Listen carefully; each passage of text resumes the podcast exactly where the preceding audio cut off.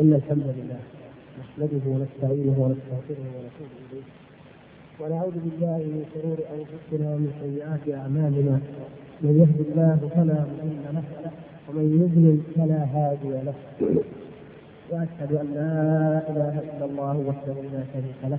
وأشهد أن محمدا عبده ورسوله صلى الله وسلم وبارك عليه وعلى آله وصحبه أجمعين أما بعد أيها الإخوة الأحباب السلام عليكم ورحمة الله وبركاته. وأسأل الله الكريم رب العرش العظيم أن ينفعني وإياكم بما نسمع وما نقول وأن يكتب لنا أجر الاجتماع في هذه الليلة الطيبة المباركة في هذا البيت المبارك من بيوت الله إنه سميع مجيب. وأشكره تبارك وتعالى الذي هيأ لنا مثل هذا الاجتماع وهذا اللقاء وهو للمرة الثانية في هذا الموضوع المهم وبعد شكره تعالى أشكر المشايخ الأفاضل القائمين على التوعية الإسلامية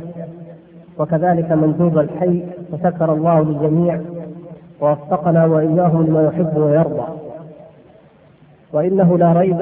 أن الموضوع الذي نريد الحديث عنه هو تكملة لما كان في اللجنة السابقة بمسجد القطري إذ كان منكم ذلك العتاب وعتاب الأحبة مقبول على قلة المحاضرات في هذا البلد الحرام في الفترة الأخيرة وجاءت هذه المناسبة التي وفد الناس فيها من كل مكان كما ترون إلى هذا البلد الحرام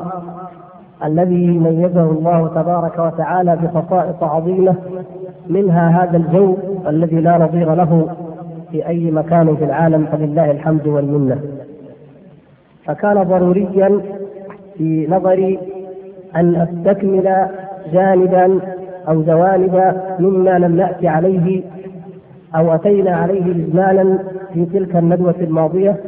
فيما يتعلق بهذا الاصل العظيم والركن الركين من اركان الدين الا وهو توحيد الالوهيه. وان الكلام فيه ايها الاخوه الكرام لا جديد فيه عليكم او على اكثركم. فماذا عسى ان ناتي من جديد بامر تعلمونه جميعا وتدعون اليه باذن الله ولكن لأهميته لا بد من التذكير به هذا أولا ولغموض بعض قضاياه وجوانب أو مسائل تتصل به فلا بد أن تجلى وهذا ثانيا ولا يضيرنا في شيء أن يتكرر فيه الكلام فإن الله تبارك وتعالى قد أكثر من الحديث والبيان والتفصيل فيه بما لم يأتي عن أي أمر آخر من أمور الدين فعامة القرآن المكي وجملة من القرآن المدني إنما تتحدث عن هذا الجانب عن توحيد الألوهية وهو الذي بعث الله تبارك وتعالى به رسله أجمعين وفيه كانت الخصومة وكانت المعركة بين الرسل صلوات الله وسلامه عليهم وبين أممهم الله تبارك وتعالى قد بين انه وما ارسلنا من قبلك من رسول الا نوحي اليه انه لا اله الا انا فاعبدون فهذا التوحيد هو دعوه الرسل جميعا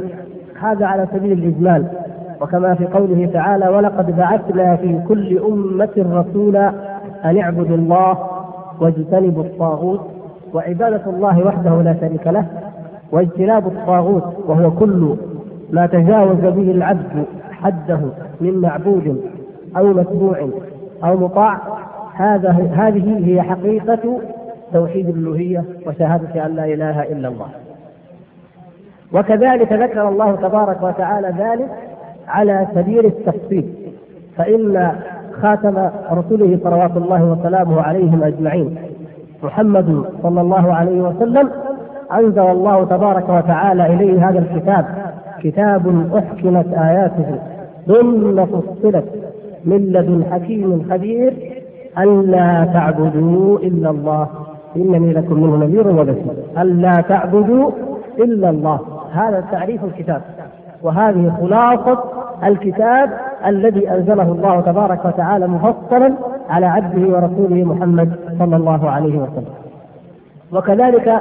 أول الرسل وهو نوح عليه السلام فإن الله تبارك وتعالى أخبر عنه في في السورة نفسها أنه قال العبارة ذاتها لقومه ألا تعبدوا إلا الله إني أخاف عليكم عذاب يوم أليم وقال في آيات الأعراف يا قوم اعبدوا الله ما لكم من إله غيره اعبدوا الله ما لكم من إله غيره إني أخاف عليكم عذاب يوم عظيم ثم أخبر الله تبارك وتعالى عن بقية الرسل أنهم جاءوا كذلك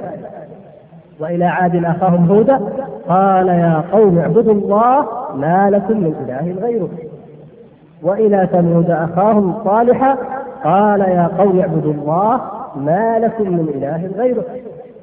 وإلى مدين أخاهم شعيبا قال يا قوم اعبدوا الله ما لكم من إله غيره وهكذا كل الرسل صلوات الله وسلامه عليهم أجمعين هذه دعوتهم وأممهم علمت ذلك وعرفته ولهذا قال قوم هود عليه السلام له أجئتنا لنعبد الله وحده ونذر ما كان يعبد آباؤنا هم نفسهم عرفوا ما معنى قوله اعبدوا الله ما لكم من إله غيره أجئتنا لنعبد الله وحده لنفرده وحده بالعبادة ونذر ما كان يعبد آباؤنا من الشرك فقد كانوا يعبدون الله ويعبدون معه تلك الأصنام والمعبودات فهم عرفوا ذلك وهذا الذي أنكروه وهذا ما أنكره أيضا قول محمد صلى الله عليه وسلم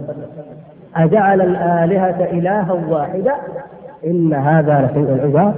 كيف يكون ذلك؟ ولذلك ردوا كل دعوة إلى تحقيق توحيد الألوهية إنهم كانوا إذا قيل لهم لا إله إلا الله يستكبرون ويقولون أئنا لتاركو آلهتنا لشاعر مجنون هكذا كل كل الأمم يستكبرون إذا دعوا إلى توحيد الله وإلى عبادة الله وإلى شهادة أن لا إله إلا الله وأما ما يتعلق في بعض جوانب الربوبية وما ينسب إلى الله تبارك وتعالى من أفعال فإن المشركين أنفسهم كانوا مقرين به في القديم والحديث إلا من كذب ومن جعله هو التوحيد وهو الغاية التي بعث الله تبارك وتعالى من أجلها الرسل وأنزل الكتب وخلق الخلق لها كما يفعل ذلك المتكلمون في كتب الكلام التي يسمونها كتب العقيده او كتب التوحيد وهي كتب كلام فذلك من الضلال المبين ولا ريب في ذلك لان الله تبارك وتعالى اخبر في كثير من الايات قل من يرزقكم من السماء والارض الله سبحانه وتعالى يخبر ان المشركين يقرون بان الله سبحانه وتعالى هو الذي يرزق ويخلق ويتصرف ويملك قل من يرزقكم من السماء والارض أمن يملك السمع والأبصار ومن يخرج الحي من الميت ويخرج الميت من الحي ومن يدبر الأمر انظروا هذه الأمور الأربعة العظيمة ماذا سيقول؟ ماذا لماذا أخبرنا المشركين يقولون؟ الله ومن يدبر الأمر فسيقولون الله الله هو الذي يرزق وهو الذي يملك السمع والأبصار وهو الذي يخرج الحي من الميت ويخرج الميت من الحي وهو الذي يدبر الامر هذا كله يقر به المشركون اذا فما المطلوب؟ فلماذا اذا كانوا كفارا؟ فلماذا كانوا مشركين؟ لانهم عبدوا غير الله ولهذا قال فذلكم الله ربكم الحق فماذا بعد الحق الا الضلال فأنا تصرفون اذا كانت هذه كلها له سبحانه وتعالى واذا كنتم اذا قيل لكم ولئن سألتهم من خلق السماوات والأرض ليقولن الله وإذا قيل لهم أيضا ولئن سألتهم من خلق السماوات والأرض ليقولن خلقهن العزيز العليم إذا كان كذلك فلماذا تعبدون غير الله ولماذا تدعون غير الله ولماذا تتوجهون بقرباتكم ونسككم وصلاتكم ودعائكم إلى غير الله تبارك وتعالى إذا القضية واضحة بالنسبة لما كان بين الرسل صلوات الله وسلامه عليهم وبين أقوامهم وما هذه إلا آيات قليلة من جملة آيات عظيمة في كتاب الله توضح أهمية هذا الجانب أهمية هذا التوحيد وضرورة الدعوة إليه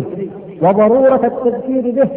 وضرورة التحذير وشدة التحذير من نقيضه ومخالفه وهو الشرك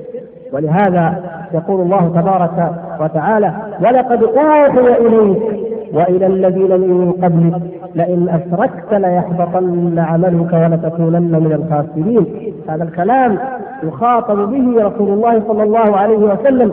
اكمل الخلق عبوديه لله واعلم الخلق بالله واتقى الخلق لله تبارك وتعالى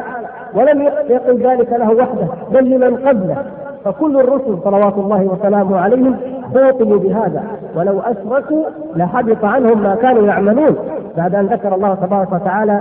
اولئك الانبياء في سوره الانعام عقب بهذا ولو اشركوا لحبط عنهم ما كانوا يعملون ويخاطب نبيه صلى الله عليه وسلم بهذا وهو ابعد الناس عن الوقوع في الشرك صلوات الله وسلامه عليه ولكن لتكون لنا نحن من بعده العبرة والعظة فنحن أولى بأن نحذر وكذلك أن نحذر من الوقوع في السر وأن نلتزم ونؤمن ونعتقد وندعو إلى توحيد الألوهية إلى عبادة الله وحده لا شريك له وألا يعبد غيره وألا يدعى غيره في كل ما شرع الله تبارك وتعالى من أنواع العبادة الكثيرة المتنوعة التي يجمعها جميعا أنها الدعاء كما قال صلى الله عليه وسلم الدعاء هو العبادة وكما قال تعالى وقال ربكم ادعوني استجب لكم ان الذين يستكبرون عن عبادتي فيدخلون جهنم داخلا فجعل الدعاء هو العباده وهو كذلك فهذا اصل عظيم يقرر في كتاب الله تبارك وتعالى من اهميه هذا النوع من انواع التوحيد الثلاثة وإذا يجب علينا أن نعلم لماذا وقع من وقع في الشرك في هذا الجانب لماذا أشرك المشركون ولماذا أخلوا بتوحيد الألوهية وبماذا رد الله تبارك وتعالى عليهم هذه الشبهات وهذا الإفك الذي افتروه على الله عز وجل في هذا الجانب من جوانب التوحيد بين الله سبحانه وتعالى ذلك أنهم قالوا ما نعبدهم إلا ليقربونا إلى الله زلفى وأنهم قالوا هؤلاء شفعاؤنا عند الله إذا المشركون الذين عبدوا من دون الله ما عبدوا من ذلك ود وصواع ويغوث ويعوق ونصر وهذا أول شرك وقع في الأرض عبد هؤلاء وهم رجال صالحون عباد لله تبارك وتعالى عبدوا من دون الله واستمر الشرك بالمعبودين لهؤلاء الذين هم أناس صالحون يعبدون الله ويدعونه ويؤمنون به ويتقونه وعبدت كذلك الملائكة وعبد الأنبياء بعض الأنبياء هذا الأصل كله سببه اعتقاد أولئك أنهم يقربونهم إلى الله زلفى فإذا عبدنا هؤلاء الأولياء قربونا إلى الله وهؤلاء شفعاؤنا عند الله أي لا نستطيع أن نعبد الله مباشرة فأنا معنى كلامه لا نستطيع أن نعبد الله مباشرة كما يقول عامة من يقع في هذا الشرك الآن أنا ضعيف أنا مذنب أنا كل خطايا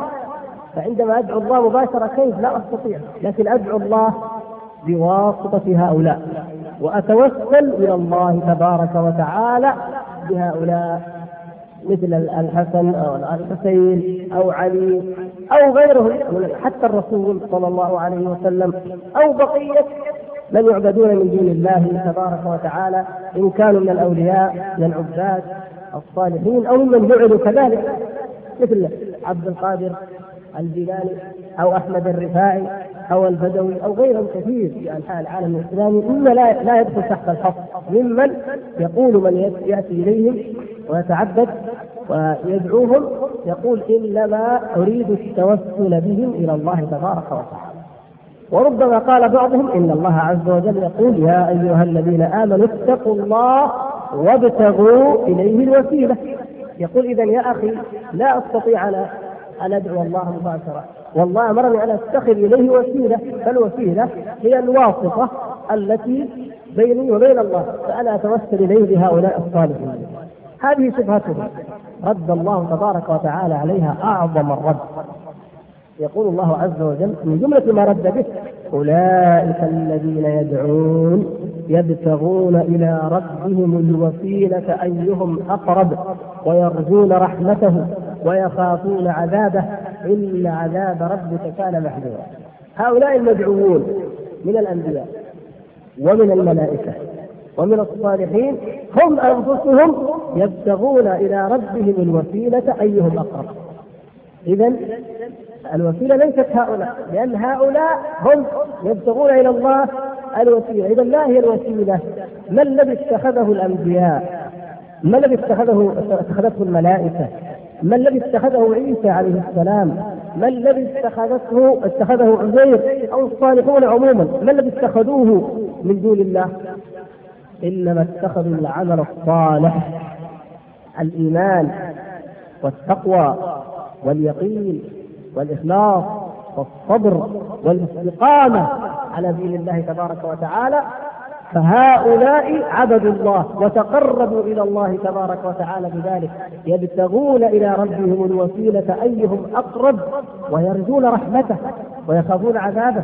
هم لا يعملون على انفسهم هم لا يملكون لانفسهم ضرا ولا نفعا لا يملكون جنة ولا نارا فكيف يتخذون آلهة كيف يتخذون مدعوين من دون الله بدعوى أنهم وسطاء أو شفعاء وهم أنفسهم لا يملكون ذلك بل هم يرجون رحمة الله وهم يخافون عذاب الله تبارك وتعالى إن عذاب ربك كان محجورا يحذر منه كل أحد وكل يخاف من عذاب الله عز وجل فإذا كان هؤلاء المدعوون الذين يدعون من دون الله هذا حالهم فكيف يجوز لأحد أن يدعوهم فقطع الله تعالى بذلك كل حدائل ووسائل وشبهات المشركين المتعلقين بهؤلاء الصالحين.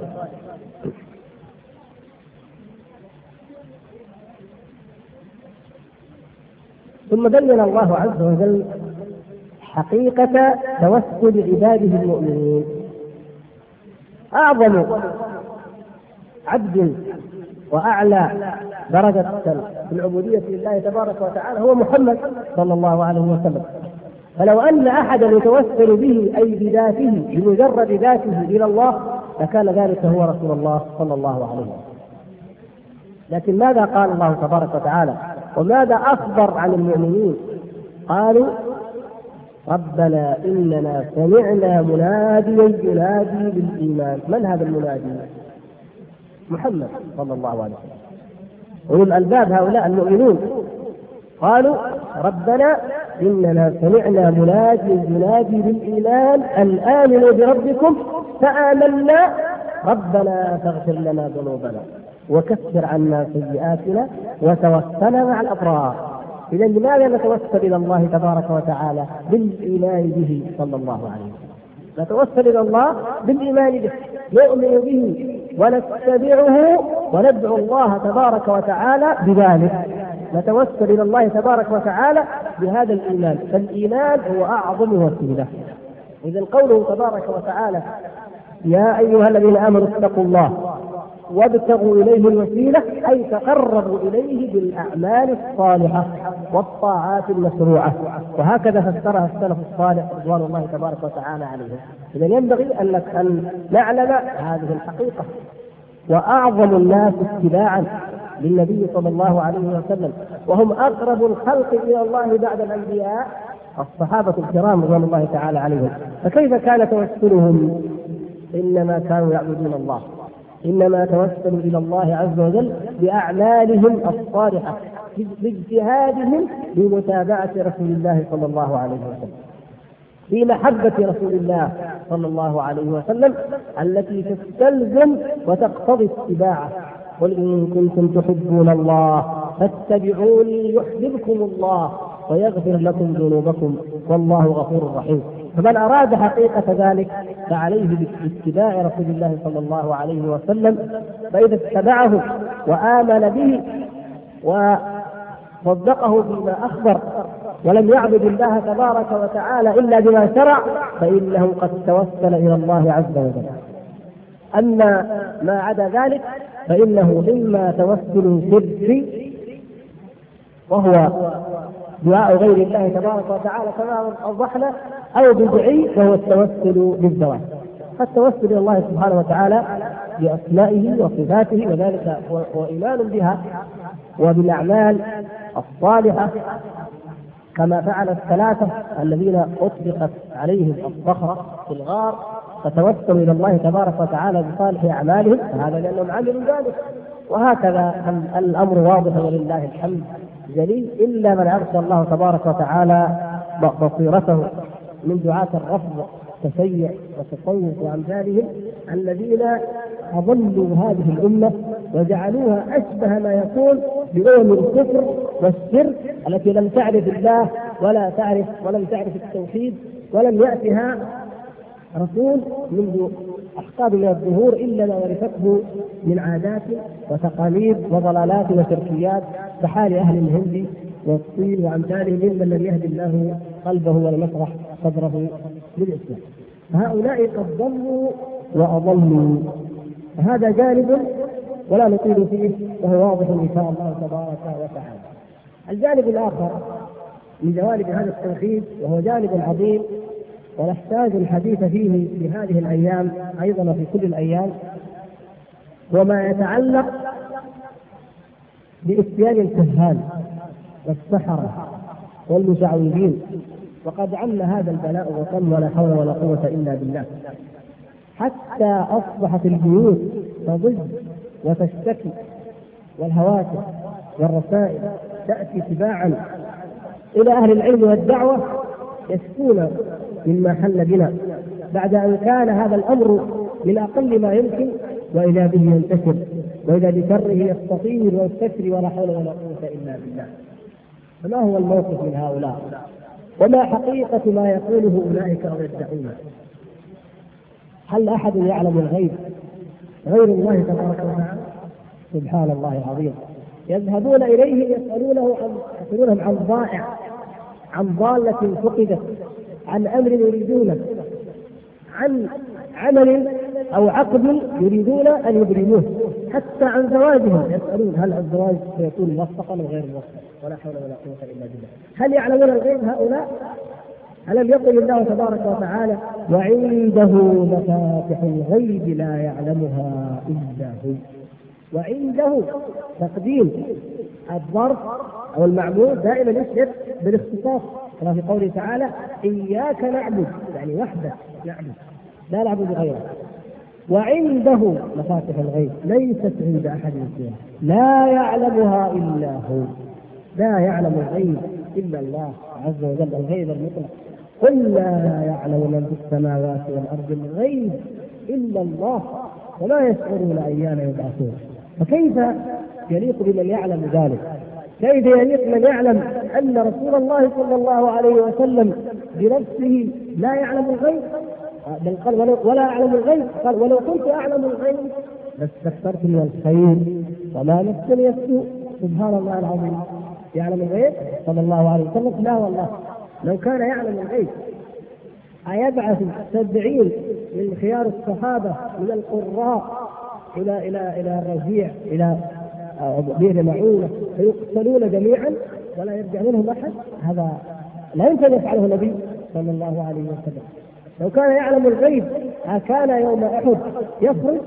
ويقع له ما وقع هذه أم كان يبقى في المدينة كما أشار عليه من الأشعار أمور كثيرة واضحة لو كان يعلم الغيب صلى الله عليه وسلم أكان ينتظر أعظم الانتظار وأشده على النفس وهو أشقه على قلوب أهل الغيرة والإيمان وهو صلى الله عليه وسلم أغير هذه الأمة ولا أغير منها إلا الله عز وجل في حادثة الإفك لما افتري على ام المؤمنين رضي الله تعالى عنها ينتظر حتى تاتي براءتها من عند الله، لو كان يعلم الغيب لاخبرها وانتهى الامر وهكذا امور كثيره جدا في سيرته صلى الله عليه وسلم، فهو لا يعلم الغيب فيا سبحان الله، اذا كان هو لا يعلم ولا يعلم الغيب لا ابو بكر ولا عمر ولا النبيون فكيف يعلمه هؤلاء الذين يدعون ذلك الان الدجالون والمتعبدون الذين يذهب اليهم ولا حول ولا قوه الا بالله وما حكم من يذهب اليهم؟ الامر ليس هينا كما يظن البعض النبي صلى الله عليه وسلم اوضح ذلك وبينه من اتى عرافا او كاهنا لم تقبل له صلاه أربعين يوما طب 40 ليلة وفي الحديث الآخر من أتى عرافا أو كاهنا فصدقه بما يقول فقد كفر بما أنزل على محمد صلى الله عليه وسلم ولا تعارض لي الأمرين لو أن أحدا ذهب إلى عراف إلى كاهن إلى قارئة البنجاب إلى خطاط رمل إلى فلكي يسمونه حالا الفلكيين إلى إلى أي شيء من هذه الأمور أحيانا حتى في الجرائد منزل أي شيء لو ذهب إليه مقابلة صحفية ذهب إليه ليرى أحواله ذهب إليه ليتفقد ما عنده من غير أن يصدقه بما يقول مجرد الذهاب إليه لا تقبل له الصلاة أربعين يوما والعياذ بالله أفضل أعمالنا التي بها نرجو النجاة عند الله تبارك وتعالى بعد توحيده التي هي كالنهر الغمر الجاري نغتسل كل يوم فيه والخطايا والذنوب التي تقترفها جوارحنا تذهب هكذا لا تتقبل انما مجرد اداء اداها لكن لا تتقبل لماذا؟ لانه يدافع الفضول قال اذهب اشوف ايش يسوي هذا؟ ايش الجنه عنده؟ ماذا يفعل؟ فقط اما لو ذهب اليه فصدقه بما يقول قال انت ان شاء الله تتزوج فلانه ويجيك منها اولاد ويجيك كذا ان تترقى من مرتبه كذا ويكون كذا فصدقه بما يقول او قال عندما ضاع عليك الشيء الفلاني اخذه فلان او قال عندما وقع لك المرض الفلاني فهو من سبب فلان او اي امر من هذه الامور فصدقه بما يقول فقد كفر بما انزل على محمد امر عظيم يا اخوان عظيم جدا كفر لماذا؟ لأن مما أنزل على محمد صلى الله عليه وسلم وعنده مفاتح الغيب لا يعلمها إلا هو فمن فعل ذلك فقد كفر بهذه الآية وأمثالها وقد اعتقد وظن أن هذا يعلم الغيب فتقع الفتنة العظمى يفتن الناس في دينهم ولا سيما ضعفاء العقول من كبار السن مثلا او الصغار او النساء او كل ضعيف عقل ايا كان يفتن بهؤلاء فلا بد وهذا المنكر الاخر مركب فيصبح يخاف من هذا الكاهن او الساحر لماذا؟ ما دام خبر على فلان وحدثني وقع لفلان وما وقع لفلان اذا انا الان يمكن يراني وتجد والعياذ بالله الخوف من غير الله واضح جدا لا يعني الخوف الطبيعي الخوف الطبيعي ان تخاف من وحش او تخاف من حادث او من بئر هذا لا لكن الخوف الذي هو عباره عن غيب جالس وتقول له فلان كاهن فلا لا تكلم لا لا تخلي يعمل لنا كذا يودينا في داهيه يشعر كانه رب كانه اله واقف فقراته والعياذ بالله كانه هو الذي لديه ما ينبغي من قول الا لديه رقيب عتيد كانه لبناه الكرام الكاتبون يكتبون ما تقول ولو كنت في ابعد حتى والله ان بعضهم من بعد من بعد مئات الاميال او الوف الانبياء والرسول يقول لا تسمع الا شيء ما نقدر نتكلم في الانبياء ما نقدر نقول في الساده الفلانيين كذا لا نقدر اعوذ بالله هذا اذا ما, ما هي المسؤوليه اكثر من ذلك وما هي ما هو الخوف من غير الله اكثر من ذلك والعياذ بالله وهؤلاء قد ضلوا واضلوا ولهذا الشيخ محمد بن عبد الوهاب الامام الداعيه المجدد الذي جدد الله تعالى به التوحيد والمله رحمه الله جعل من انواع الطواغيت الخمسه الكبار رؤساء الطواغيت الكبار من ادعى شيئا من علم الغيب.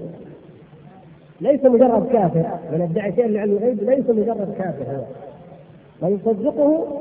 يكفر، اما هو فهو طاغوت والطاغوت ماده الكفر وسبب الكفر فلاجله وبه وبتصديقه يقع الكفر في امم عظيمه من الناس وهذا هو الواقع في كل الاوقات ولا حول ولا قوه الا بالله. ومن ذلك وجزء منه تفرع عنه كلهما قد يطلق بعضهما على بعض انتشار السحر الذي اخبر الله تبارك وتعالى عنه واتبعوا ما تتلو الشياطين على ملك سليمان وما كفر سليمان ولكن الشياطين كفروا يعلمون الناس السحر انظروا كيف آيات جلية واضحة ولكن الشياطين كفروا يعلمون الناس السحر فتعليم السحر كفر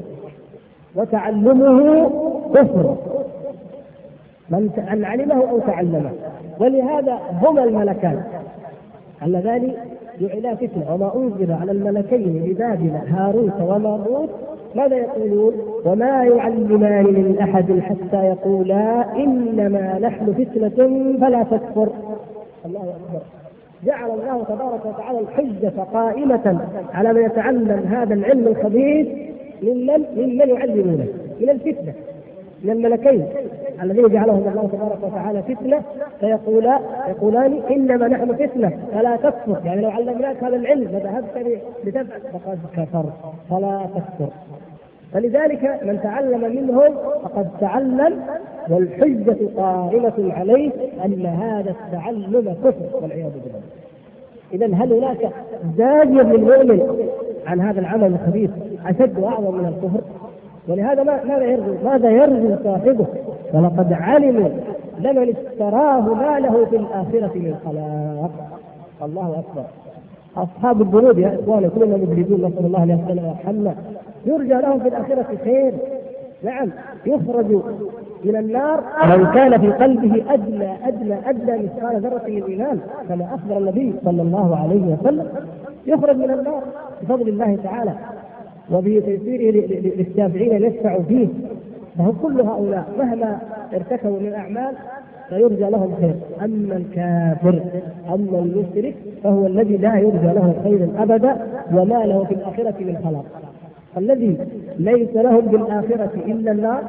والذين لا لهم في الآخرة إلا خلاق هم من؟ هم الكفار الذين ارتدوا عن الدين وقعوا في الشرك المبين والعياذ بالله إذا من تعلم هذا العلم وعلمه وأرى وعمل به أو صدق أصحابه فهو داخل في هذا الوعيد الشديد خسر الدنيا والآخرة وما له من حيلة إلا أن يتوب إلى الله إلا أن يستغفر الله ويتوب إليه ويرجع عما كان يعمل ويتدارك قبل أن يدركه الأجل ويأتيه الموت وهو على هذا الكفر العظيم نسأل الله أن يحفظنا وإياكم من ذلك ثم يا إخواني الكرام احفظوا أبناءكم احفظوا نساءكم احفظوا امهاتكم واباءكم فقد انتشر هذا الداء العظيم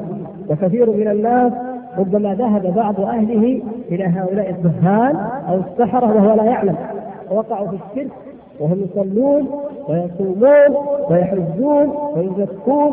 وبيوتهم تخرج المنكرات وفيهم خير كثير ولكن لا ينفعهم الله ذلك لا ينفعهم شيء من ذلك اذا وقعوا في هذا الشرك او في هذا السحر انه من يشرك بالله فقد حرم الله عليه الجنه ومأواه النار وما للظالمين من انصار يحبط العمل تحرم الجنه يستحق صاحب الخلود للنار إذا فعل ذلك وأتى إليه وهذا أمر عظيم يجب أن نذكر به وألا نمل من التذكير به مع ما يجب علينا هذا جانب آخر ليس الوقت الحديث عنه الآن لكن لابد أن نشير إليه يجب علينا أن نحارب هؤلاء وأن نبلغ عنهم وأن نكتب ونكتب الكتابة للجهات المسؤولة حتى تقضي على هؤلاء سواء كانت الهيئات أو وزارة الصحة أو أي أي جهة ان تؤدي الى ان تضبطهم وترفعهم الى من يقيم عليهم حد الله تبارك وتعالى. يجب ان يمنع هؤلاء وان ينذروا لانهم ماده الكفر في هذه الارض والعياذ بالله. ولا شك ان ان هذا الكفر العظيم اذا كان في اي مكان عظيما وسميعا فانه اشد واشنع ما يكون في هذا البلد الطاهر المقدس نسأل الله سبحانه وتعالى أن يحفظ له أمنه وأمانه إنه سميع منه هذا الكاهن أو الساحر هل يعني ذلك أنهم ليس لهم شبهات؟ لهم شبهات، ما هي شبهاتهم؟ أعظم شبهة يحتج بها من يذهب إليه ما هي؟ أنهم صدقوا يقول أنا جربت اخبرني ان الضاله الفلانيه عندما ضيعت الشنطه في المطار مثلا احيانا يعني اخبرني انها انها في المكان الفلاني فوجدتها وانه لما سرق مني كذا وجدته اذا فكل ما يقوله حق وصدق لا هذه شبهه شيطانيه باطله لماذا؟ لأن النبي صلى الله عليه وسلم أخبرنا أن هذه الفتنة تقع قال فربما القى الكلمه قبل ان يدركه الشهاب، الشهاب يرسله الله تبارك وتعالى على هؤلاء والتي جعلها الله تعالى رجوما للشياطين ليتاكد ويتبين بذلك ان ما يلقى الى محمد صلى الله عليه وسلم هو الحق وما تنزلت به الشياطين وما ينبغي لهم وما يستطيعون انهم عن السمع لمعزولون حتى يعلم الناس ان هذا حق ولهذا الجن لما راوا ذلك ايقنوا وامنوا فوجدوها بلئت حرسا شديدا وشهدا اذا لابد ان الامر قد حدث وهو الايحاء والارخاص ببعثته صلى الله عليه وسلم. اذا يدركه اجتهاد قبل ان يقول الكلمه او ربما لم يدركه الا بعد ان يقولها فيلقيها الى الكاهن يقول النبي صلى الله عليه وسلم فيكذب معها مئة كذبة هذه واحدة يتيقن منها لماذا؟ لأن الشيطان استرق السمع من الملائكة إذا قضى الله تبارك وتعالى الأمر في السماء وحدث به جبريل ثم حدث به من دونه تتحدث الملائكة إن الله قضى بكذا فيلتقطه هذا الخبيث ولي من الشياطين ويهوي به ويهوي الشهاب في أثره فربما ألقاها إلى وليه قبل أن يدركه الشهاب فهذه واحدة إذا سيموت فلان سيقع كذا هذا أمر من الأمور فماذا يحدث؟ يأتي هذا الكاهن المتمرن المتمرس على الكذب والدجل فيكذب معها مئة كذبة هذه فتنة من الله تبارك وتعالى فإذا كذب وكذب وكذب قال الناس لا لكن تذكر ذاك اليوم قال هو يقع ولهذا في ناس كثير والحمد لله بعض الناس من الله عليه وانا حدثني بذلك شخصيا بعض من هداهم الله ما هو صرف مجرد صبر وان في الفتاوى شيخ الاسلام رحمه الله ذكر ذلك ان بعض من هداه الله بينوا هذا لكن اقول حتى في واقعنا الحاضر بعض الناس يقول والله ما كنت كاهن ولا احد يلقي لي كلمه لان السماء لا من لكن انا رايت ان بعض الاحيان يقول واحد كلمه بدع فصار يتكسر سواها شغله قال بيكون كذا وكذا فلان بيتوسل في كذا فلان شويه مثل كان انا ما قلت ما شاء الله وبعدين يكذب يكذب كل ما كذب قال طيب ذاك اليوم نسيت ولا قلت فيذكرهم بالواحده ويترك المئة وياتي من السياسيين يذكرون الناس بايش؟ بالواحده ويتركون المئة نسال الله العفو والعافيه هذه فقط يكبها هؤلاء الكهان وامثالهم ممن يدعون انهم يطلعون على امور الغيب اما شبهة السحرة أننا نحن إنما نكتب الآيات ونرقي بالآيات وما عندنا شيء إلا القرآن كل واحد يقول استغفر ما في إلا القرآن أولا هذا كذب فرق بين من يرقي بكتاب الله تبارك وتعالى وبين هؤلاء السحرة لو انك فتشت ما يكتبون لك وكل واحد يحاول هذا مما يمكن ان يطلع على شيء من كتاباتهم ينظر اليه، لا تجد فقط قرانا ولا يتلو فقط ايات انما لا بد ان يقول ما لا يفهم معناه وهذا الذي يدل على السر اذا قال ما لا يفهم معناه لانه استغاثات بطواغيت الشياطين بطواغيت الجن حط مربعات مثلثات خطوط وحروف الجمل كذا واعداد معينه ويحط فوقها قل هو الله احد يكون مثل الكاهن اذا فتح الواحد ورقه قال هذه هذا موقف قل هو الله احد يا اخي عشان آية تلبس مسجد قال لا صلاة طبقها طيب وهذا السلاسل هذه ماذا فيها؟ لماذا لا تنظر إليها؟ القرآن كله يقرأه يمكن حتى الكافر حتى المستشرق يمكن يقرأه يمكن يستشهد به لكن ماذا بعده؟ ماذا معه؟ لا ينظر إلى ذلك هذا هو الخطأ هذه الكتب هذا العلم الخبيث الذي يتوارثونه من ايام تلك الفتنه من حين الفتنه الى الان هم يجعلون فيه هذه الرموز وهذه الصلاه السريانيه او باللغات القديمه الاراميه او غير ذلك المهم انها رموز تدل على هذا الشرك والعياذ بالله طب الحل كيف؟ الحل يا اخوه الكرام اعلم ان الله غفور رحيم والله ان الله عز وجل لارحم بنا من الام برضيعها سبحان الله الله عز وجل علمنا عداوة الشيطان وأوليائه إن الشيطان لكم عدو فاتخذوه عدوا الله عز وجل حذر منه ابان ادم وحذرنا منه الله تبارك وتعالى يعلم ما له من تاثير انه يراكم هو جنوده من حيث لا ترونهم الله تبارك وتعالى يعلم انه يبين وينكر ويوسوس وله وله كيد وذو سعد في هذه الامور وهل يترك الله تعالى عباده المؤمنين بلا وقايه؟ الله الرحيم بعباده المؤمنين الله عز وجل الذي يحفظ اولياءه هل يتركهم بغير سلاح قالوا يقاومون به عدوه الاكبر وحزبه وحزبه الذين هم اعداء الله لا يمكن ولكن انظروا الى رحمه الله يا اخوان وتبينوا هذا وطبقوه في هذا الشان وفي غيره كلما كانت حاجه البشر إلى أمر من الأمور أعظم كلما جعله الله تبارك وتعالى أيسر وأرخص وأسهل نحن نحتاج الهواء كل منا يحتاج أن يتنفس فجعل الله تبارك وتعالى الهواء مجانا والحمد لله وفي كل مكان كيف لو كان الهواء يشترى ويباع ما يتنفس من الاغنياء ما يعيش بقيه الناس لكن حكمه من الله تبارك وتعالى ثم برضو الى الماء، الماء ضروري للحياه، فجعله الله تبارك وتعالى ايضا مجانا وميسرا وان كان اقل من الهواء، لكن المهم موجود الحمد لله، وسهل رخيص الحمد لله، لانه ضروري للحياه. الملح انظر لو كان الملح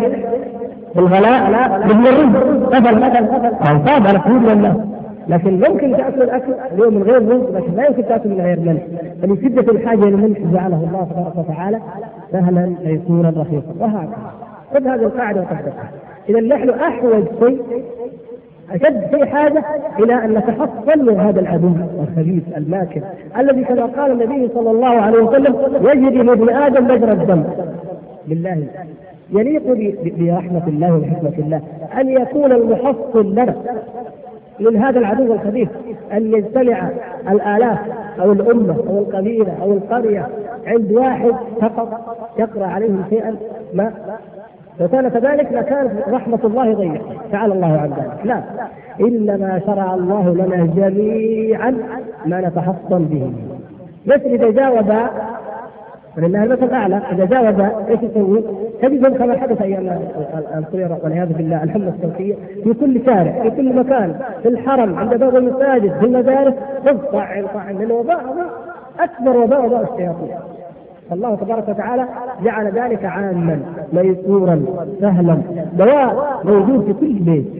ما هو؟ ان اقرا انا انا انت الكبير الصغير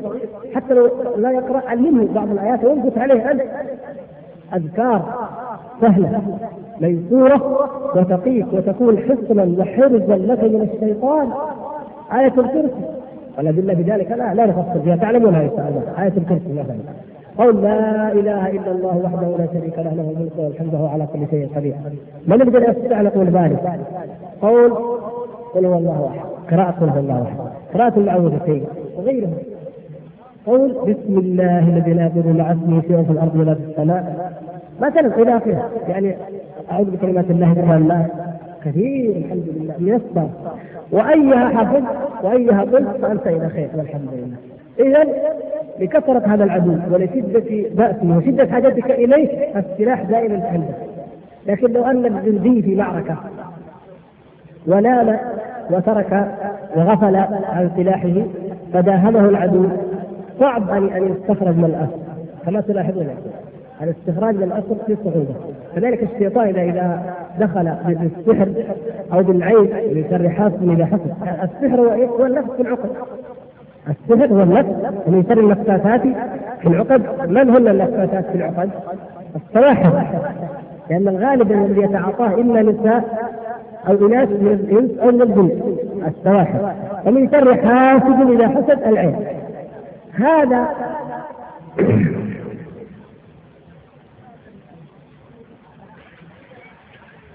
فإذا غفل الإنسان عن سلاحه وقع أصيب بالسهم أو قوة العين صعب يعالج كما تلاحظون لكن أنت لا تغفل عن سلاحك خذ لا تتركه أي يوم من الأيام تفصل به وتوكل على الله تبارك وتعالى واذهب ولا تقع لا تخف أبدا فالله تعالى حافظك لأنك قد علمت بما علمك النبي صلى الله عليه وسلم لهذا الشاب واحفظ فإن وقع لك بعد ذلك أمر فتعلم أنه ابتلاء من الله كما ابتلى فلان بسرطان عافانا الله واياكم بحادث فيموت ويتكسر ويغمى عليه بكذا بكذا ايضا يقع الابتلاء بهذا العين أو بهذا السحر أو بأي شيء إذا فلماذا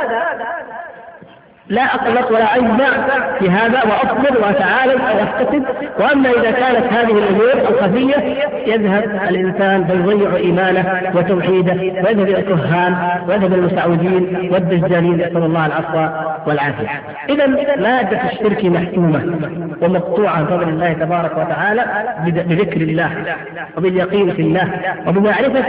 أن هذا الشيطان الخبيث لا سلطان له على الذين آمنوا وعلى ربهم يتوكلون أبدا لا سلطان له عليهم ولا يطيقهم بل يخافهم هو وأولياؤه عمر رضي الله تعالى عنه اذا سلك فجا سلك الشيطان فجا اخر الله اكبر لا يمكن ان تقوى وياه ابدا لماذا؟ لقوه ايمانه وهكذا فكل من ذكر الله واكثر من ذكر الله فله رصيد من هذا ولذلك اذا ذكر الله خلف الشيطان واذا غفل العبد عاد ووسوس والعياذ بالله كيده ضعيف ولهذا يقول النبي صلى الله عليه وسلم في الحديث الصحيح لما شكا اليه الصحابه من الوسوسه وموجودون مما لا لا يستطيعون الحديث عنه قال الحمد لله الذي رد كيده الى الوسوسه الحمد لله ما يكفي واحد الا تكفيف ويذهب به ويعمل به كذا الحمد لله انما هي مجرد خواطر تاتي فاذا استعاذ بالله واعرض عنها ذهب فلهذا لا نركن معه في اي وسوسه اعمل كذا معصيه ذنب هذا بسيط هذا هي هذا كذا هذا ما هو هذه ما هي بدعه هذه استغفر الله منها وتتوب وهذه كذا كل هذا يجب أن نتوب منه وأن نحذر وأن نعلم أنه كما أخبر الله تبارك وتعالى إن الشيطان لكم عدو فاتخذوه عدوا إنما يدعو حزبه ليكونوا من أصحاب السعير يوم القيامة يتبرع يوم القيامة ويقول أنا ما دعوتكم ولا ولا أمرتكم ولا والعياذ بالله كما يعني ذكر الله تبارك وتعالى ذلك في سورة إبراهيم وغيرها فالمقصود يا أخوتي الكرام أن الوقت كما ترون الله المستعان أن هذه جوانب مهمة من هذا التوحيد وهناك جوانب أخرى كجانب التشريع والطاعة والاتباع لعلنا أتينا في الليلة الماضية على شيء من ذلك إن شاء الله ولا يكفي الآن الحديث أو الوقت للحديث عنها لكن لكثرة ما جاء من الأسئلة في الندوة الماضية آه، قلت لعلنا إن شاء الله نكملها أو شيئا منها الآن في هذه الليلة بحول الله تبارك وتعالى لأن لا نستطيع أن نفعل كتلك الليلة فنواصل إلى ما بعد العشاء لكثرة ارتباط الإخوان وكثرة أيضا الزحام وضيق الأوقات فنحن إن شاء الله تعالى نجيب على ما يسره الله ومن يعني فيما تقدم جملة إن شاء الله تكون نافعة وكلكم كما أرى هذه الوجوه الحمد لله طلبة علم الواجب علينا أن ننشر هذا الدين وهذه الدعوة وهذا التوحيد وما يتعلق بالألوهية ونجعله أهم وأول وأوجب ما ننشر في المجتمع وبعد ذلك تأتي بقية الأوامر والنواهي نسأل الله سبحانه وتعالى أن يوفقنا وإياكم ما يحب ويرضى ونبدأ الآن في الأسئلة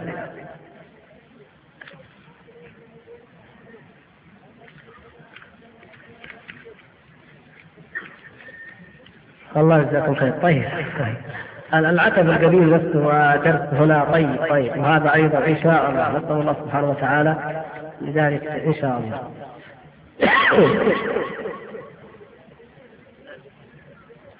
ودي نركز يا اخوان على ما له علاقه بالموضوع لان هذا يعني موضوع مهم جدا وربما ان الله ينفع بهذا الشريط ويعطى لهؤلاء الناس العطله وفي غيره كثيرا الاسئله تتعلق بالسحر والشعوذه والكهانه فلو نبدا بها يقول الاخ ما حكم من يذهب الى هؤلاء السحر والكهان لغرض ابطال السحر اذا علمه ووجده او اذا ذهب اليهم من اجل ان يتاكد ان ما وجده مكتوبا سحرا لا تذهب اليهم يا اخي الكريم إذا كان تبغى تتأكد أن هذا سحر أنا أقول لكم من الآن كل ما كان من باب الرموز الكتابية حروف أو أعداد أو مربعات أو مثلثات فهو من هذا القبيل فلا تحتاج أن تذهب هذا سحر تأكد من الآن أنا أقول لك هذا سحر واحد منكم يحب يتأكد زيادة يدق على أي شيخ من المشايخ يقول له أنا وجدت ورقة فيها كذا كذا مثلا أما إذا كان إذا وجده فماذا يفعل؟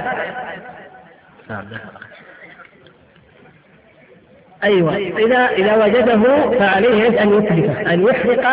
العين التي بها السحر وغالبا والمعلوم انهم انما يفعلون ذلك على شعر من شعر الانسان او شيء من ملابسه الداخليه ياخذونه او او اظهار او ما اشبه ذلك المهم اي شيء يعني له علاقه به فهذا ينصف عليه والعياذ بالله توضع الرقى والعزائم والاستغاثه بغير الله ويلف ويوضع فيه شيء كما فعل النبي صلى الله عليه وسلم في مشكله مشاطه كما تعلم ها هذه تتلف الماده مادته تتلف تدق تحرق حتى ينتهى منها ويعالج صاحبها وان شاء الله لو وضعت له وهو انه مداوم على ذكر الله كما ذكرنا محصن لا يضره ذلك شيئا باذن الله تبارك وتعالى فكيدهم ضعيف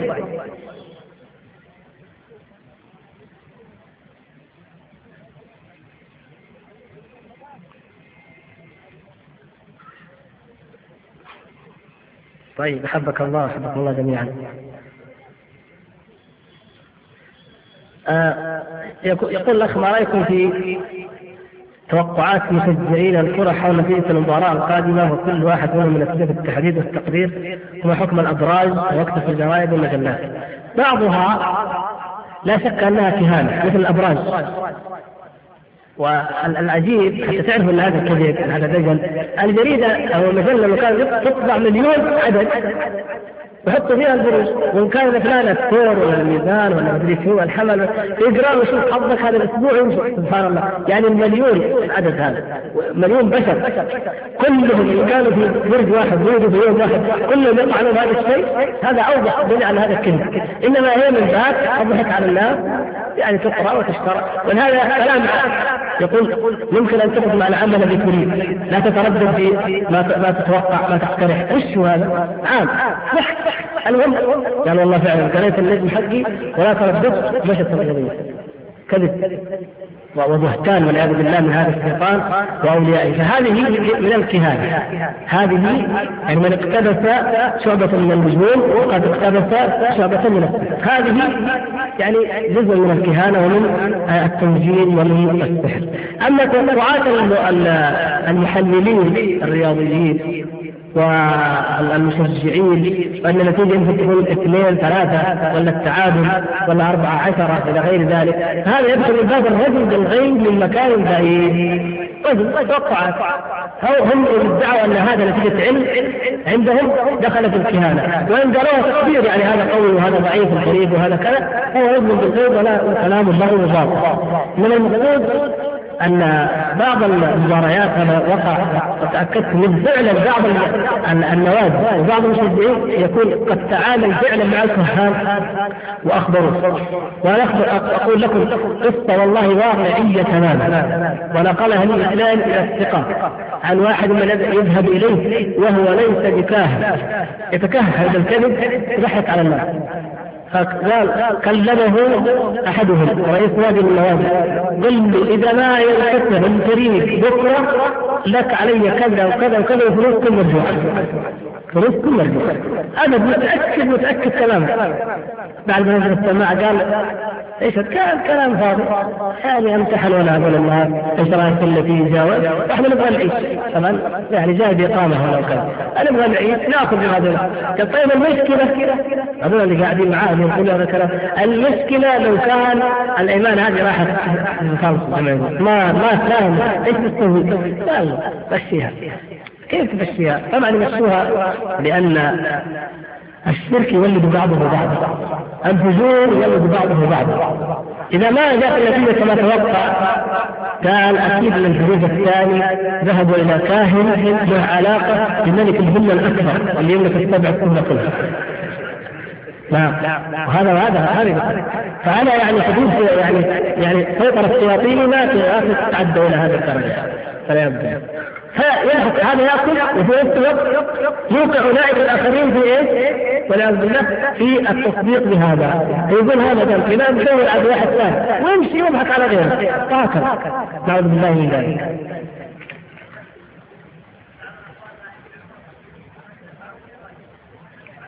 والله هذا لا يملك انا دائما اسعد الابداع بارك الله فيكم الحمد لله نسال الله سبحانه وتعالى ان يجعل اجتماعنا هذا اجتماعا مرحوما وان يثيبنا عليه لكن لا كنا نتوقع منهم عدد الحقيقه الحمد لله لكن لا ينبغي يا اخوان ان الانسان ما دام الزحمه من عزف في اي مكان ويخفي على بعض الناس وهم جاؤوا للعمره وخاصه هذا المسجد كما تعلمون انما ياتي اليه الله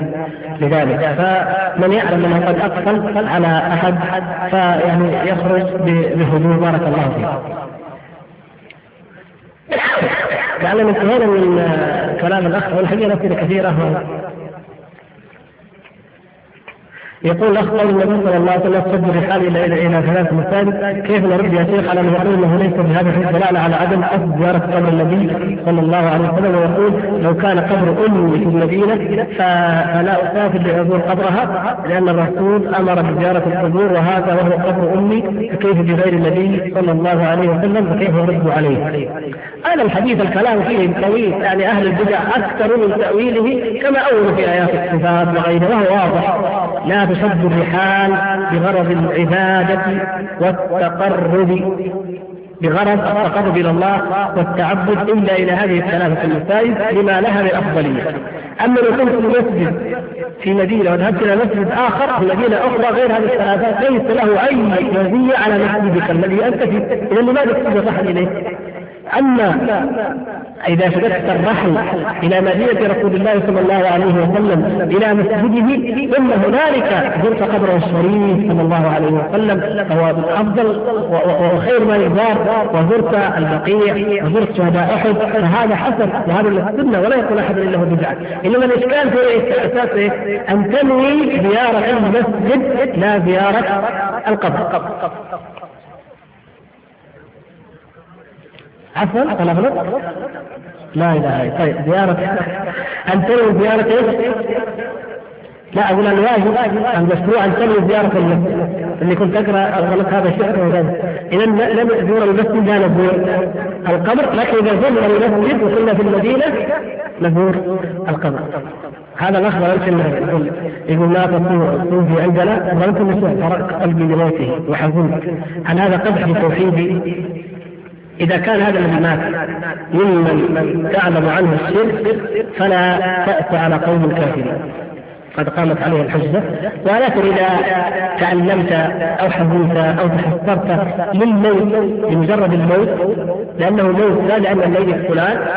فهذا من التذكر ومن الاعتذار وكما تعلمون النبي صلى الله عليه وسلم والصحابة كانوا يعتذرون ويتعظون حتى لجنابه اليهود او غيرهم لأن الاعتبار والاستعاض شيء اخر، اما ان تحزن له وهو ممن كان يعني واقعا في الشرك فلا. اذا كان من اقرباء انت وحفظت او علمت فهذا يعني تنفصل تنفك الجهل يعني تقول ايه؟ تحضر وتعلم لانه قريبك ولانه وقع مما وقع من شرك على عبد بالله وتحضر لموته على ذلك وليس فقط تحضر لمجرد انك فقدت ممكن تحضر لهذا ولا تحضر لذاك والناس يرون الحزن يرون الدمع ولا يدرون لاي لاي كان آه، الاخ يقول زوجته مصاب النار اطلب منكم الاخوه الفاضل الدعاء لها بالشفاء. ينبغي آه، يعني جميعا ان لا ينسى بعضنا بعضا من الدعاء وأن كلما كلما دعوت الله تبارك وتعالى ووجدت أنك في ساعة إجابة وتوفيق من الله سجدت في الدعاء أن تعن به إخوانك المسلمين لأنهم قالوا لك أو يعني من تحب من إخوانك الدعاة الأخيار الصالحين لماذا؟ قال آمين يستجاب لك ولك مثل ذلك إذا دعوت لأخيك فادعو الله لأخيك ادعو الله منفردا وادعو الله لاخيك دعا دعائك لنفسك فانت راجع باذن الله تعالى في الحال وهذا الاخ انا لا احب في الحقيقه ان الانسان يعتمد على دعاء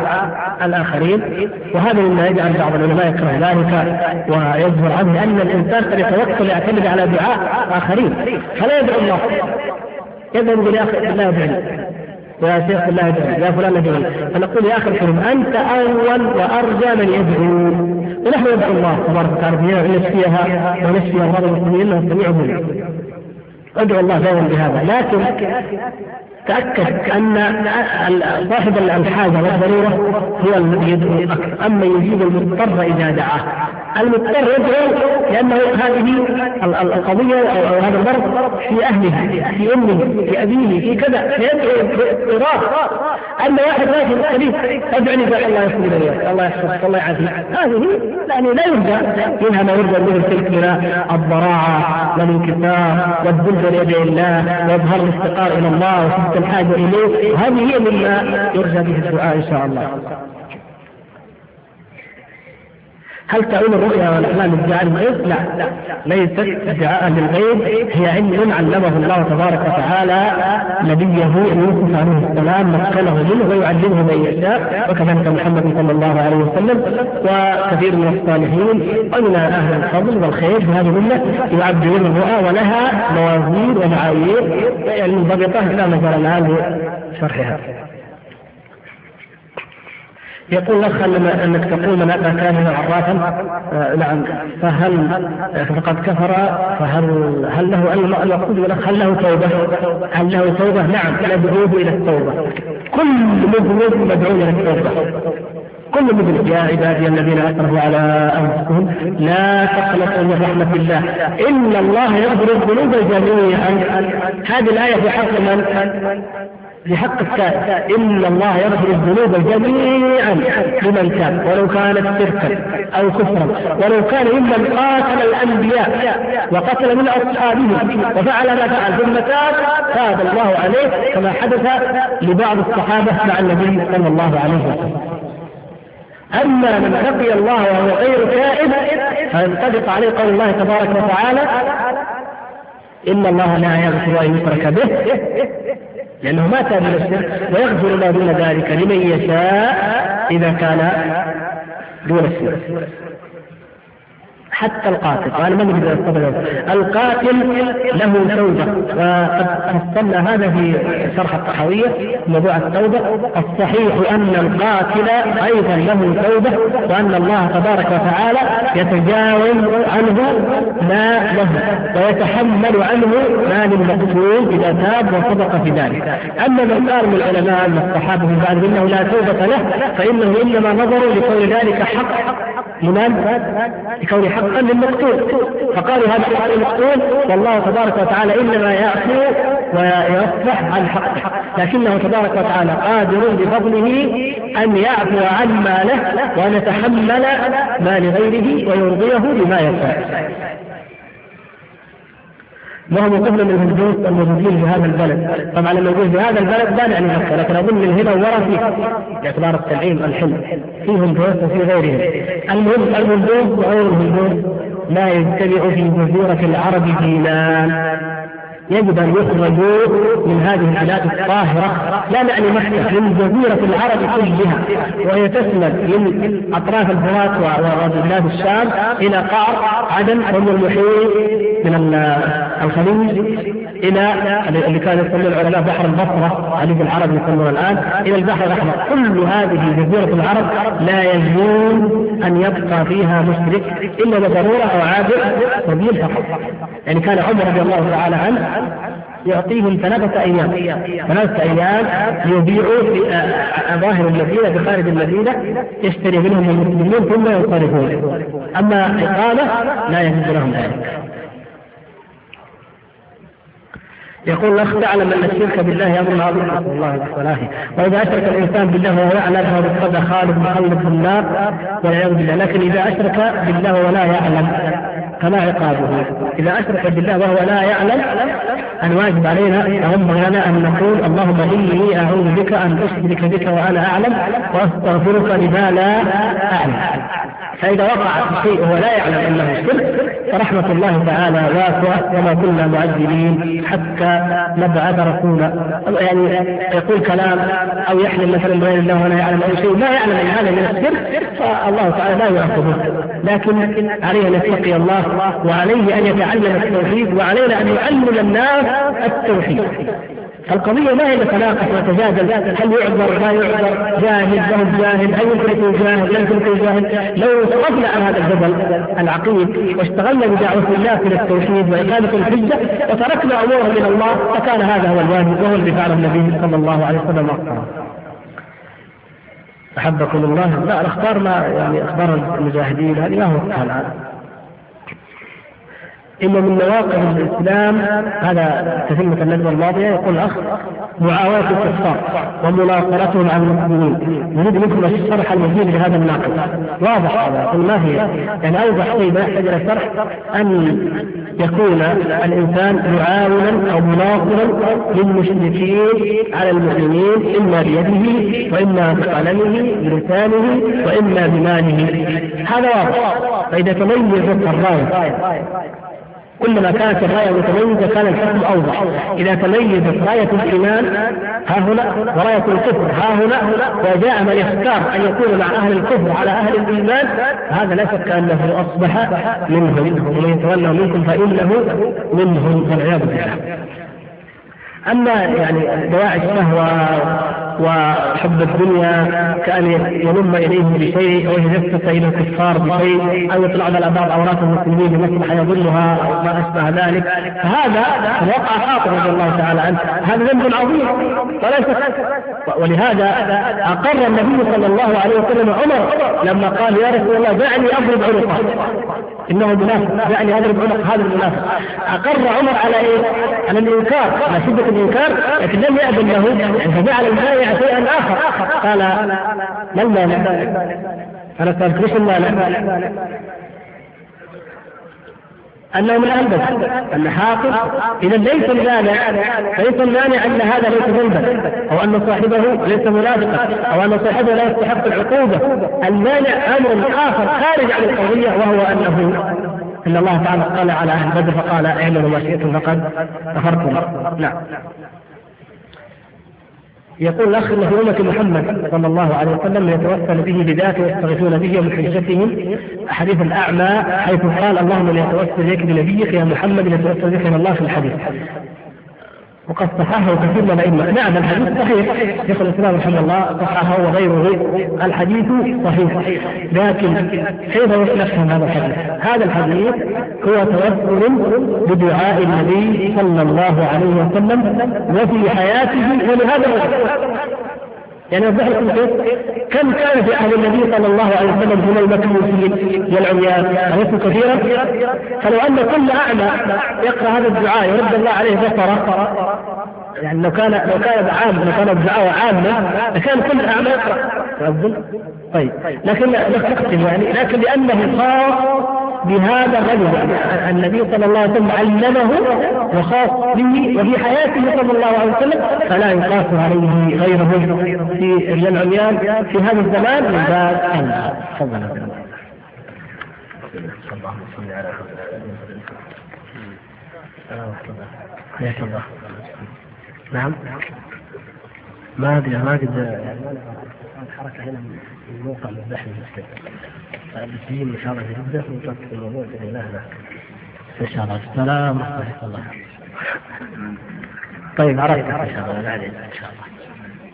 الله ان شاء الله باذن الله في مكه او في جده قبل الله ان الله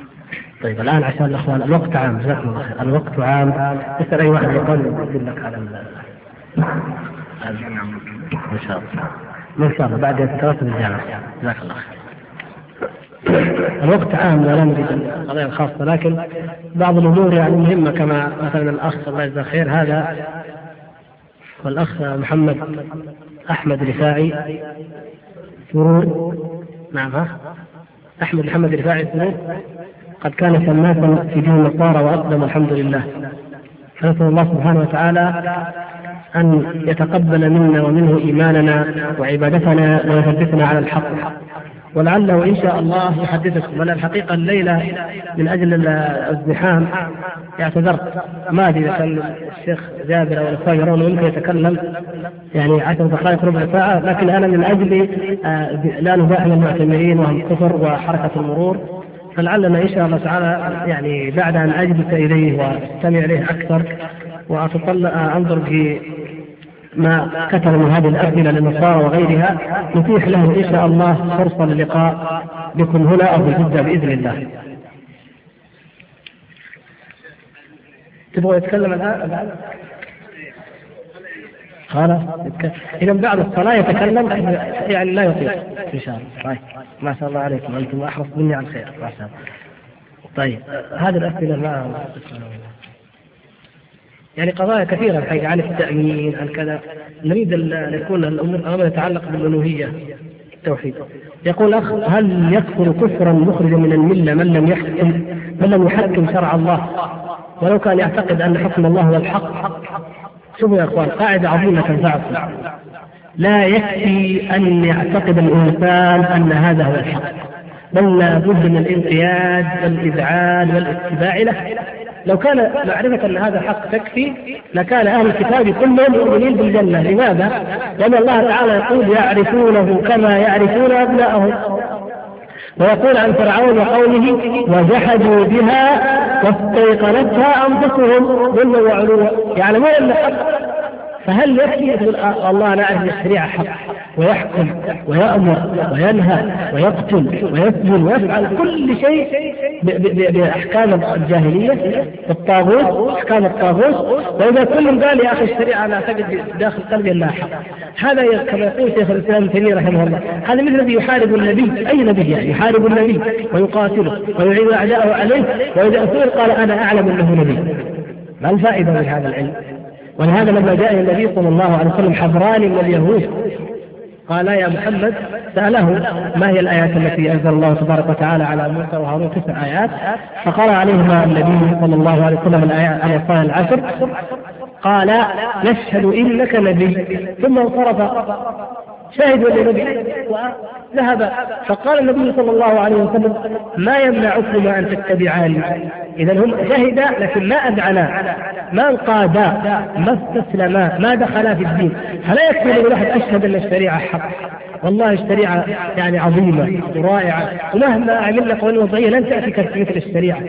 هذا مثل اي واحد من المشركين يشهد بصدق النبي صلى الله عليه وسلم وفضله وابو طالب قال ولقد علمت بان دين محمد من خير ابناء البريه دينا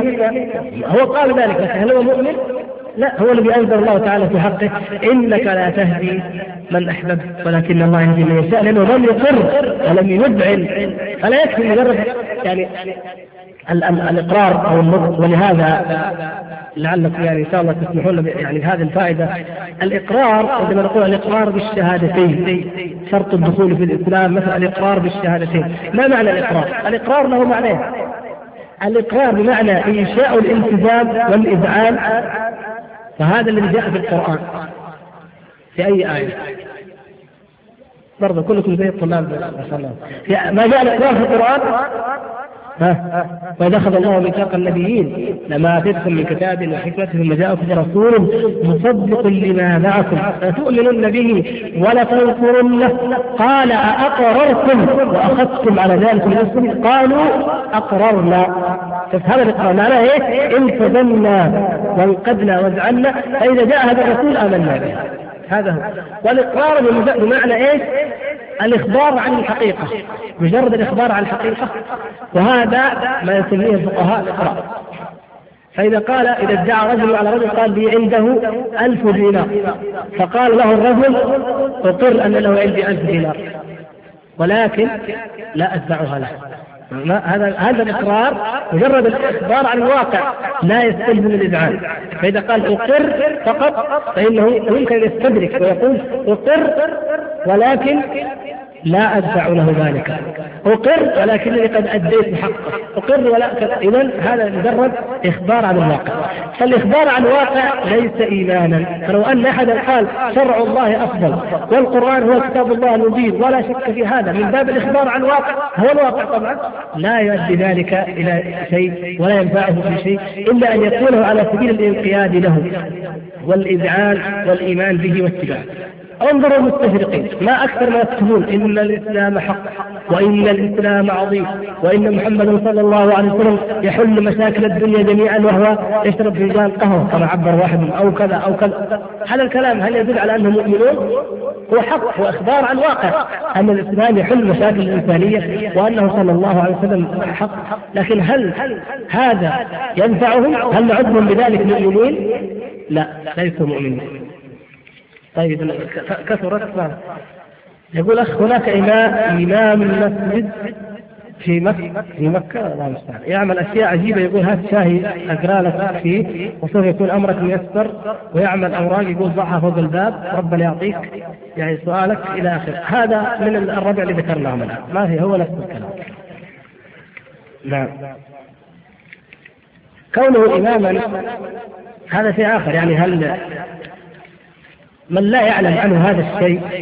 فالأصل أن نصلي خلف كل مسلم مستور الحال مستور الحال يصلي خلفه أما من علم عنه يقينا أنه كاهن أنه ساحر أنه جهل أنه خارجي أنه رافضي من علم ذلك فإنه يتجنب الصلاة خلفه بل ربما كانت الصلاة باطلة إذا كان إن صلاته باطلة يعني خادما من فالصلاة خلفه باطلة لكن هذا بحق من تكون باطلة بحق من يعلمه أما من لم يعلم وصلى خلف إنسان مجهول الحال وسلم وما مضى فصلاته صحيحة ومات عليه الإثم لكن الواجب أن لا يولى أحد من هؤلاء الصلاة وإمامة المسلمين الصورة والواجب أن يكون في الجهات المسؤولة عن المساجد من ينقب ويفتش ويتأكد حتى يكون الأئمة جميعا كلهم على العقيدة الصحيحة الصافية بإذن الله هو كلها يعني بدعة البدع أشرنا إليها لا يتعمد الصلاة خلفه ولكنه صلى خلفه ولا يعلم هذا أمر آخر أما إذا علمت أنه مبتدع يعني بمعنى المبتدع الذي ليس أنه تلبس بشيء من البدع مبتدع بمعنى على أصل من أصول البدعية هذا لا تصح لا تجوز الصلاة خلفه إلا إذا لم يكن غيره وأما إن كان بدعة مغلظة إذا كانت بدعته مغلظة وخرجت به إلى حد الشرك بحيث أن صلاته باطلة فالصلاة خلفه أيضا باطلة في حق من علم ذلك فهذا ولو صلى الإنسان في بيته أو كان في بلد من البلاد البلاد البعيدة ما في إلا أن تصلي في بيتك أو خلف هؤلاء المشركين لا صلي في بيتك لكن الحمد لله في أغلب بلاد الإسلام الحمد لله تجد من تصلي خلفه وتطمئن إليه بإذن الله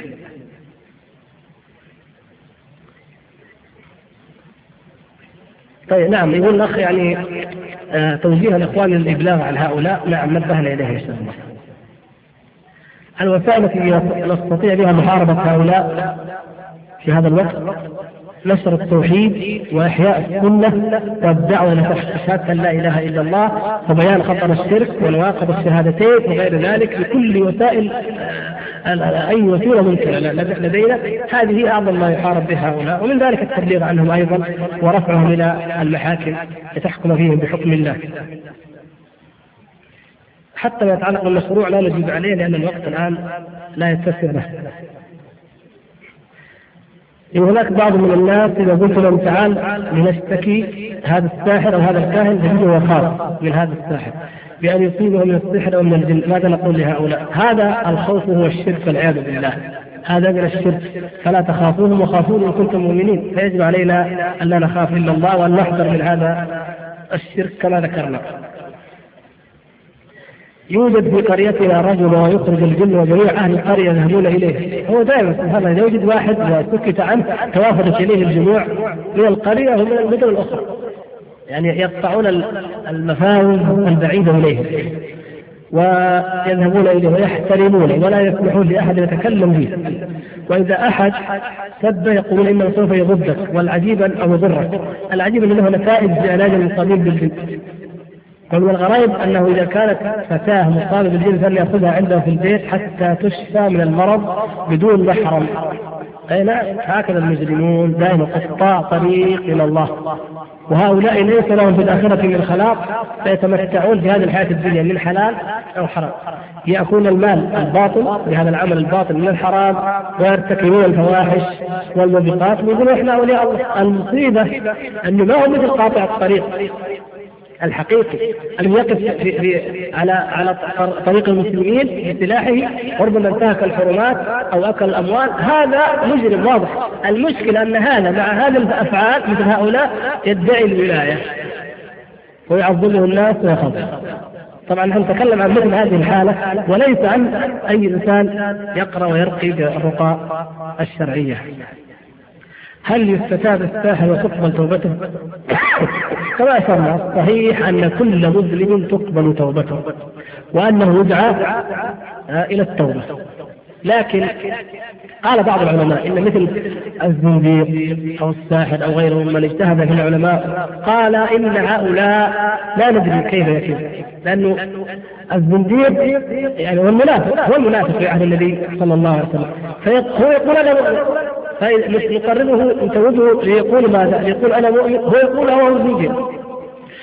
والساحر لأنه أمر خفيف يقول أنا ما سويت شيء هو يعمل يمكن يعمله وهو جالس معك كيف تتكلم يعمل أي شيء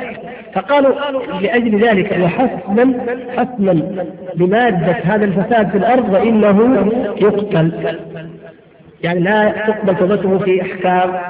الدنيا أما عند الله فكل من تاب من ذنب فإن الله تعالى يقبله كائن ما كان ذنبه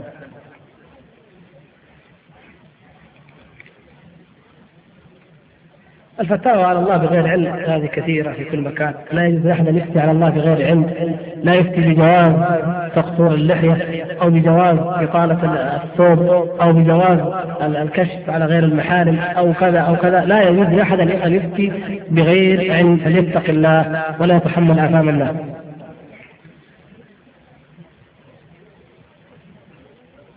هذا سؤال طويل آه، يعني مضمونه أن الأخ يقول ان هناك كتب مؤلفه حديثا وحتى قديما يا اخي تنتشر المكتبات وتبرر الصوفيه عملهم ويعني جميع المشاهدين وان بعض اعلام السلف كانوا متصوفين الى اخره هذه مما يجب ان يحارب وان ينبه اليها فاما ما كان تصوفا محضا وغلب شره فهذا يمنع بالكليه واما ما كان فيه خير كما في حلف الأولياء مثلا فيه خير فيه أحاديث فيه آثار عظيمة ونافعة لكن فيه أيضا خلط من هذا القبيل فينبه إليه يعلم كل طالب علم أو كل مشتري أن هذا الكتاب ليس كل ما فيه صحيحا من الأحاديث المرفوعة ولا أيضا ما يذكر فيه عن التصوف أو غيره اي نعم من يقرا باب النجوم وهو مصدق له فهذا ممن صدق السحر حكم من يتعلم السحر ولا يضر به احدا ولا يعمل به ايش الفائده؟ ما ما في شيء ما يمكن احد يتعلم لكن على كل حال التعلم كفر التعلم كفر فاذا كونه يعني كفر ولكن لم يضر احد نعم يوجد كفار يضرون انفسهم فقط ويوجد كفار يضرون غيرهم فلماذا يفعل الكفر ويقول لا اضر احد يقول الاخ يوجد مكتبه دينيه في الطائف تبيع شريطا فيه قصيده البرده للبوصيري، والله عجيب على نسال الله العفو والعافيه على ما فيها من شرك هذه لا يجوز ان تباع في اي مكان ولا ان يسمح بدخول هذه الكتب لا في الطائف ولا في اي مكان.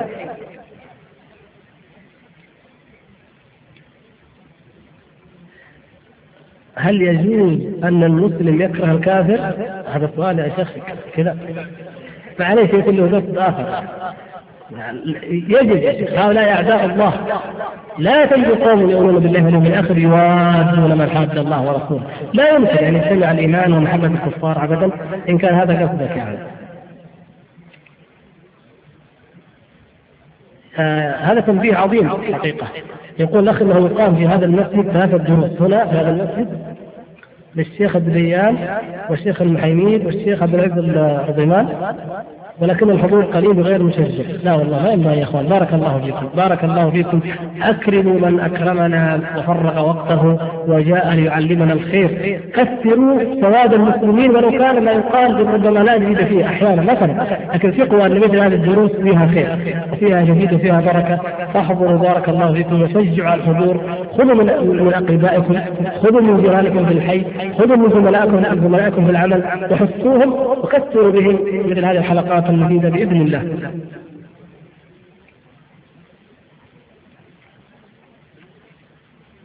كتابة المحو المحو هذا تكتب ايات وتوضع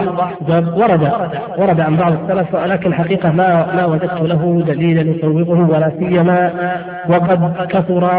آه، ارفاقه كما اشرنا بالطمطمات والسحر وما اشبه ذلك ويغني عنه والحمد لله النفس النفس يغني عنه في الماء وشربه فانا لا ارى الا العدول عنه وهو مثل تعليق القرآن وغيره يعني ولو جاء عن بعض السلف فالأصل أن تسد الذرائع في هذا الباب طيب الهندوس انتهينا منها مستشفى حرام نعم معروف هذا أشرنا إليه ما يفعل عند في مقبرة المعلاة عند قبر السيدة خديجة رضي الله تعالى عنها أو غيرها من القبور الكلام في القبور واحد وهو كما أشرنا يقول اخ راينا في المسجد النبوي عند قبر الرسول صلى الله عليه وسلم بعض الامور الشركيه فهل ننكر على هؤلاء؟ يجب ان ننكر الشرك في اي مكان لكن بالاسلوب المناسب للمكان وللزمان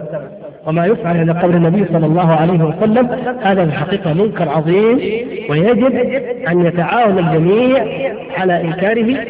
صاحب السلطة بسلطته وصاحب العلم بعلمه وصاحب النصيحة بنصيحته كل منا نتعاون يعني أما أن يأتي بعض الناس جهلا منهم أو, أو وقوعا في الشرك عن عمد فيستدبرون الكعبة ويستقبلون القبر ويقولون يا رسول الله يا رسول الله يدعون غير الله يدعون النبي صلى الله عليه وسلم ويتخذون إلها من دون الله هذا لا شك أنه شرك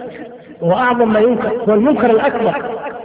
فإذا كنا خير أمة أخرجت للناس أمرنا الله أن نأمر بالمعروف وننهى عن المنكر فأكبر المنكرات التي يجب أن ننكرها هو هذا. طيب أنا ما أريد الإطالة أخشى أن نكون طولنا على الإخوان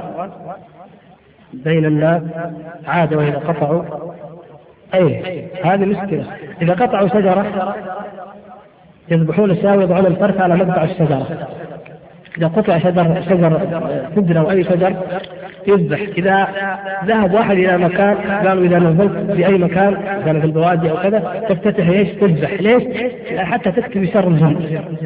نعوذ بالله هذا ما هو هذا ذبح لغير الله وهو شرك والله تعالى يقول قل ان صلاتي ونسكي ومحياي ومماتي لله رب العالمين لا شريك له ويقول فصل لربك وانحر فمن ذبح لغير الله فقد اشرك